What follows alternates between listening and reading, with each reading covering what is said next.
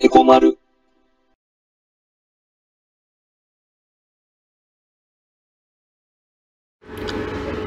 えー、まるです。このチャンネルでは、えー経済を中心に、えー政治や社会問題をね、まあ民間とか国家間も含めて、まあいろいろとみんなと一緒に学んでいくことで、投資や資産運用に強い体質になっていこうよねっていう、まあそんな趣旨でラジオのように、えー経済の基本から今起きてる出来事までこれからいっぱい話していくからね。えー前回はね、インカムゲイン目的の人向けの話をしたんだったよね。うんえー株主優待をね、目的にする人も、うんまあ、始め方っていうか、えー始めるタイミングね。これはね、えーインカムゲイン目的の人と、ね、ほとんど同じで、あの、権利付き最終日までに株を購入しておかないと、権利確定日の、えー株主名簿に登録されないから、うん。本当にね、このタイミングがすごく大事なんだよね。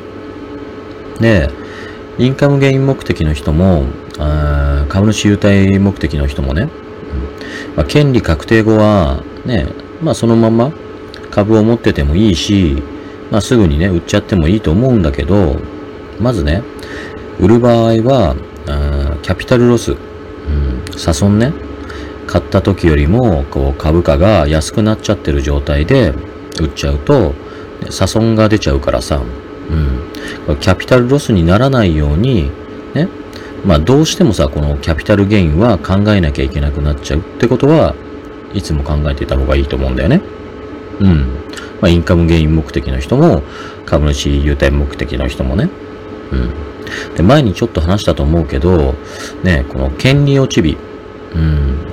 まあ権利付き最終日の、こう、翌営業日だよね。えー要はさ、権利確定日の1営業日前。うん、ちょうどこの中日のね、うん、この日のことね。で、この日に、えー株を手放しちゃっても、翌営業日の権利確定日、その日の、えー株主名簿には、ちゃんと登録される仕組みだから大丈夫って話、覚えてるかなうん。だからね、権利付き最終日までに買って、翌営業日の権利落ち日に売っちゃっていいんだけど、うん、この日はね、あくまで一般的な話だけど、人気株、あの、配当金が良かったり、ね、株主優待がいい企業の株ね。そういう株は、株価がね、落ちやすいって話も、ちらっとしたよね。うん。傾向としてだよ。ね。多くのさ、投資家が、うん。まあ、インカムゲインとかね、株主優待目的でさ、ね、権利付き最終日までに買って、この権利落ち日に手放す傾向があるからね。うん。だから株価が落ちやすいってことなんだけど、うん。でそうするとね、タイミングを間違えると、売るタイミングね、間違えると、キャピタルロスになっちゃって、ね、せっかくさ、インカムゲインを得ても、トータルではさ、ね、損しちゃったっていうことになっちゃうかもしれないからさ、うん。ここはね、本当に気をつけなきゃいけないポイントだよね。うん。でね、えー、まあ、売らないで持っていれば、まあ、損にはならないわけだからさ、ね、そのままでもいいじゃんって思う人も、ね、いるだろうけど、うん。まあ、もちろんね、その通りで、いくら、こう、株価がね、えー、買った時よりも、ね、すごく安くなっちゃっててもね、売らなければ、その損はさ、確定しないわけだから、うん。まあね、これ含み損って言うんだけど、要はさ、実際に売却するまでは、金額が確定していない。うん。ね、潜在的なっていうかさ、こう、まあ家庭的な損失のことね。うん。で、これ家庭的っていうのは、まあ要はたらればだよね。うん。もし、今この安くなった株価で売っちゃってたら、ね、これだけ損してるって話だよね。うん。でもちろん、逆もあって、ね、家庭的な利益がある場合は、含み益って言うんだけど、ね、これも同じで、もしね、今売ればこれだけの利益があるのになって話。うん。だから家庭の話だから、含み益が出てても、ね、税金なんかはかからないよね。うん。だってさ、あくまでたらればの話だからさ、うん。ね、目の前にしてる数字自体は実際なんだけど、でもあくまでもさ、売ってないわけだから、うん。で話を戻すけど、含み損の状態でもずっと持っていれば、まあ実際の損にはならないんだけど、ね、その株に投資してるお金ってさ、塩漬けみたいな状態でしょ？ね、動かせないわけだからさ、うん。だって、こう、含み損の状態なら、ね、まあ動かすってことはさ、売るってことだから、損が確定しちゃうでしょ？そうなると、まあそこにね、投資してるお金は使えないし、どこにも回せないっていう状態ってことでしょ？うん。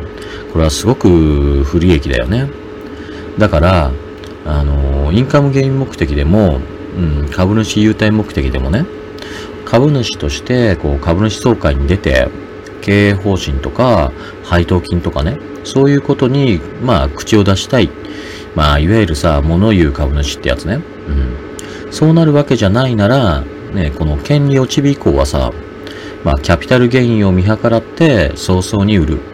うん。で、かなり下がりそうなら、ね、多少の損失は良しとしてさ、ね、早々に、えー、ストップロスオーダーを出す。うん。そんで、こう、次回のね、インカムゲインとか株主優待に備える。もしくは、別のね、企業のインカムゲインとか株主優待目的の取引に移るって形を、うん、しっかりと取った方が、ね、無駄にならなくていいと思うんだよね。一日一日が。うん。まあ、今さ、権利落ち日以降って言ったけど、ね、さっきも言った通り、この権利落ち日って日はさ、株価が落ちる傾向にあるからさ、うん。まあその日だけでね、株価が下がってるって判断は、ちょっともったいないかもしれないね。うん。あ、さっき今、ストップロスオーダーって言ったけど、ね、これわかんないよね、多分ね。えー、っとね、これは一定以上の損をね、避けるために、うん、株価がね、いくらまで下がったら売るっていう、まあそんな注文を出しちゃうことなんだよね。うん。えー、っとでね、えー、まあキャピタルゲイン目的の人は、まあ前回からさ、少し退屈な話になってるかもしれないけどね、実はそうでもなくて、うん、前に話したこのポートフォリオのことを考えるとね、ポートフォリオを覚えてる？うん。まああくまでさ、俺はって話だけど、まあ、リスクコントロール、ダメージコントロールね。うん。そのために分散投資してるって話をしたと思うけど、ね、キャピタルゲイン目的の人は、もうね、ほんとしっかり覚えておいてほしいんだけど、当たり続ける。まあ、いわゆる成功し続けるってことは絶対ないんだよね。うん。だ損したり、得したりしながら、バランス的にさ、利益が出てる状態にすることが大事なわけだからさ、うん。まあ、ある特定でね、損をしてる、あある取引でね、損をしている状態の時に、うん。まあ、他方ではね、一方では、少額でも、こう、小さな額でもね、しっかり利益を得るってことは、すごく大事なことなんだよね。うん。だからさ、こう、キャピタル目的の人にとっても、インカムゲインは頭のどっかに置いておくと、うん、買い注文を出すタイミングだったりとか、ね、売り注文を出すタイミングだったりとかね、そういうことの一つの判断材料にもなるし、ね、リスクヘッジの一部にもなり得るってことね。うん。ああ、リスクヘッジってわかるかなこれ、あの、ただ単にね、ヘッジっていう人もいるけど、まあ、あらかじめね、リスクを想定して、まあ、もしそうなった場合に、リスクを軽減できるような取引を一方で取っておくってことね。うん。で、何度も何度も話すけど、まあ、資産保全ね。うん。その観点からすると、リスクコントロール、ダメージコントロールだよね。これを意識した、あのー、ポートフォリオを組むことがすごく大事だし、うん。それがね、しっかりと、こう、リスクヘッジする形になってればね、今言ったリスクヘッジね。堅実的なさ、あの、資産運用ができるし、大きな取引もね、冒険してみることができる仕組みをさ、ね、みんなが自分自身でね、自分の手元で作れるようになるからさ、うん。この考え方はすごく大事。だから、キャピタルゲイン目的の人も、インカムゲインは、意識しながら取引をすることは、すごく大事なことだったりするんだよ。まあ、頭の片隅にでもね、置いてくれて、な置いておいてくれたらいつかきっとお役に立つと思うな。うん。で今日はね、そろそろ時間だから、うん。まあ、前回話の終わりにね、次回は証券コードと指揮法についてね、説明するねって言ったのに、ちょっとね、違う話で膨らんじゃったんで、できなくなっちゃった。ごめんね。まあ、次回、証券コードと、えー、指揮法についてちゃんと説明するからね。じゃあ、おやすみ。エコマル。えー、後半は前半のような経済全般の基礎的な話じゃなくて、今起きてる出来事についてとか、今話したいことをトピックとしてこれからいっぱい話していくから、まだまだ眠くない人は聞いてくれたら嬉しいな。えー、今回は前回ね、話の最後に、じゃあどうしたら企業が成長するんだろうって課題を残して終わっちゃったからさ、まあその続きから話していくね。じゃあどうしたらね、企業が成長するんだろうって見ていくとね、うん。まあこの前さ、読んだ記事には、えー、っとね、フランス、スペイン、うん、イタリア、ポルトガル、うん、この辺なんかでね、こう見られた、えっと、バンチングっていう現象についてね、書かれてて、うん。ね、これはね、ちょっとね、単純なんだけど、なるほどなって思ったんだよね。うん。でね、スペインをね、例にすると、えー、売上ベースでの規制適用をね、企業の、売上ね、うん、ベースでのきあの規制適用をね、売上600万ユーロ未満までに引き上げたわけよ。うん、上限をね。そしたら、こう、一気にね、売上が600万ユーロギリギリ、超えないギリギリのところまで成長したね、企業が、まあ、いっぱいあったって話なんだけどね。うん。要はさ、まあ、労働基準法とかの、まあ、厳しい規制だったりとかさ、税制の、こう、優遇枠だったりね。まあ、そういうのが重しになっちゃって、成長のさ、あのー、天井になっちゃってるんだよね。うん。だから、それをもうちょっと上で、こう、ラインを引いて、ね、上げると、一気にそこまでは成長しちゃうっていうことなんだよね。うん。で、これはさ、個人の所得も同じで、あの、何万円の壁みたいなことをよく聞くでしょ？うん。まあ、扶養控除の話ね。うん。これさ、実は知ってるようであまり詳しく知らない人が多いと思うから、まあちょっとね、脱線しちゃうけど、うん、話しちゃおうかね。まずね、100万円の壁ってのがあってさ、うん。ちょっとね、あの、自治体によってさ、あの、違っちゃうところもあるんだけど、基本的にこの100万円をね、所得が100万円を超えちゃうと、住民税がかかっちゃう。で、えー、103万円の壁ね。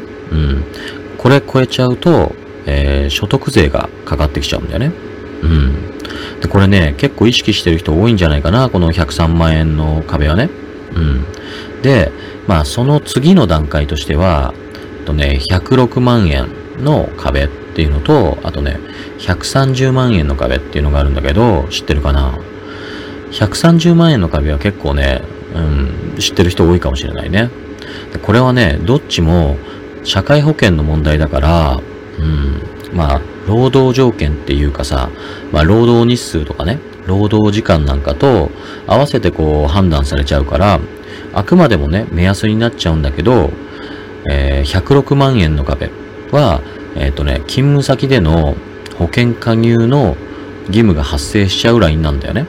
うん。で、130万円の壁の方はさ、うん、これ超えちゃうと、配偶者の社会保険の扶養から外されちゃうラインね。うん。結構これ気にしてるでしょ。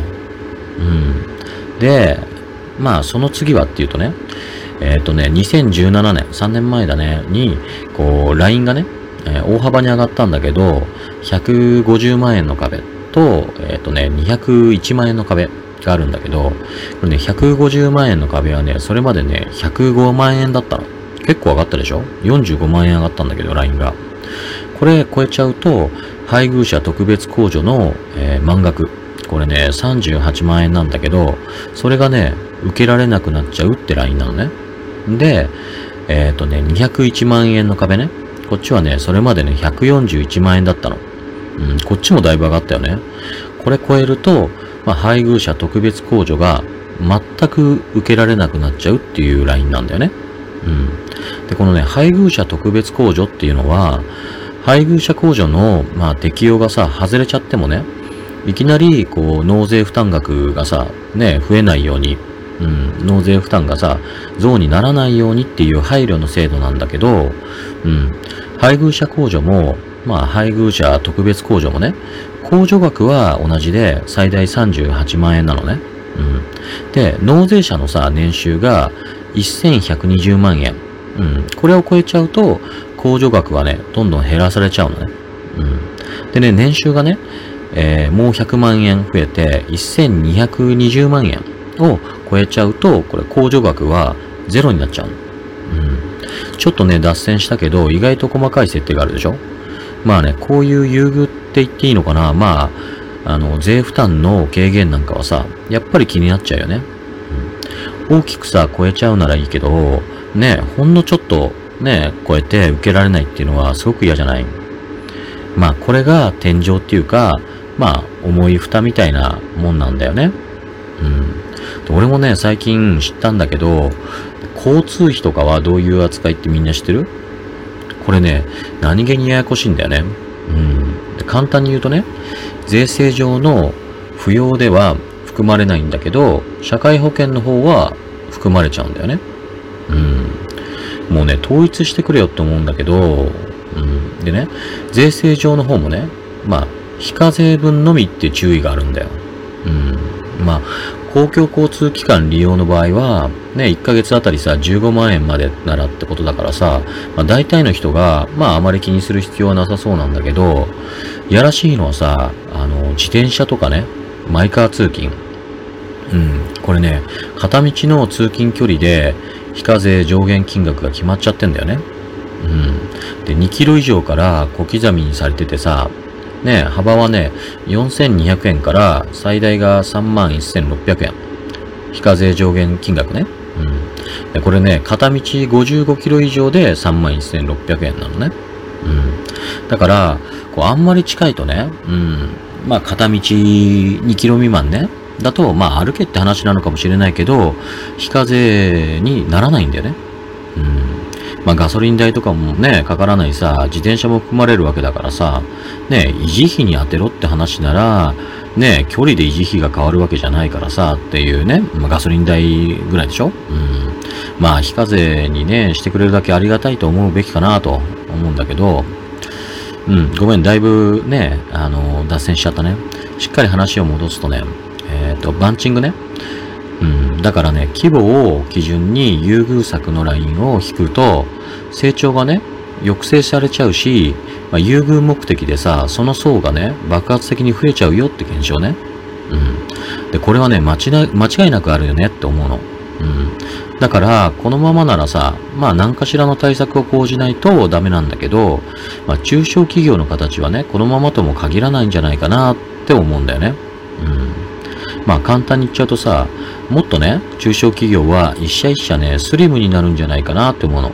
うん。淘汰されるかなとも思ったんだけど、逆にね、まあそれぞれスリム化して、まあ数をね、もっと増やしていくんじゃないかなって思うように、最近なったんだよね。この、まあ今回のね、コロナショックでね。うん。で、何度か話してきたことだけど、まあ本格的にね、IT 化が進めば、一人がさ、10人分も20人分にもさ、こう、仕事をこなす時代になるからさ、そしたら、グループはこう、ミニマイズされてね、それが一社になる。そんな気がするんだよね。うん。まあ、企業の支援もそうだけど、まあ、個人への10万円の給付金もあるでしょうん。もうね、すでに対 GDP 比でさ、ね、日本はね、政府債務残高は世界1位なわけよね。うん。で、そこにまたさ、大きな借金でしょ？うん。まあさ、MMT 理論はね、ちょっと置いといてって話だけどね。うん。まあ、MMT 理論についてはさ、まあ面白いからね、近いうち必ず、まあ話すから、ここでは、まあ何のことって感じでスルーしといていいからね。うん。で、まあさ、要はさ、日本は GDP がさ、25年くらい全然増えてないんだよね。うん。で、結局それをどうするかってことに尽きちゃうんだけど、まあ俺は生産性の少ないさ、産業構造だからって話は、まあそれこそさ、変化に対応した変革じゃないと思うんだよね。うん。確かにさ、超少子化時代の生産性年齢の人口の低下に合わせた構造にさ、変わんなきゃって話は賛成なんだけど、でもさ、それはこれから始まるんじゃないでしょ？もうさ、とっくの昔に始まっちゃってるんだよね。だからさ、本当にこれから、の、こう、幕開けの時代をね、しっかり見極めた変革の道を歩むべきだと俺は思うの。うん。今日はここでおしまい。次回はね、最後にちょっとキーワード出たから、超少子化について話そうと思うよ。それではね、おやすみ。エコマル。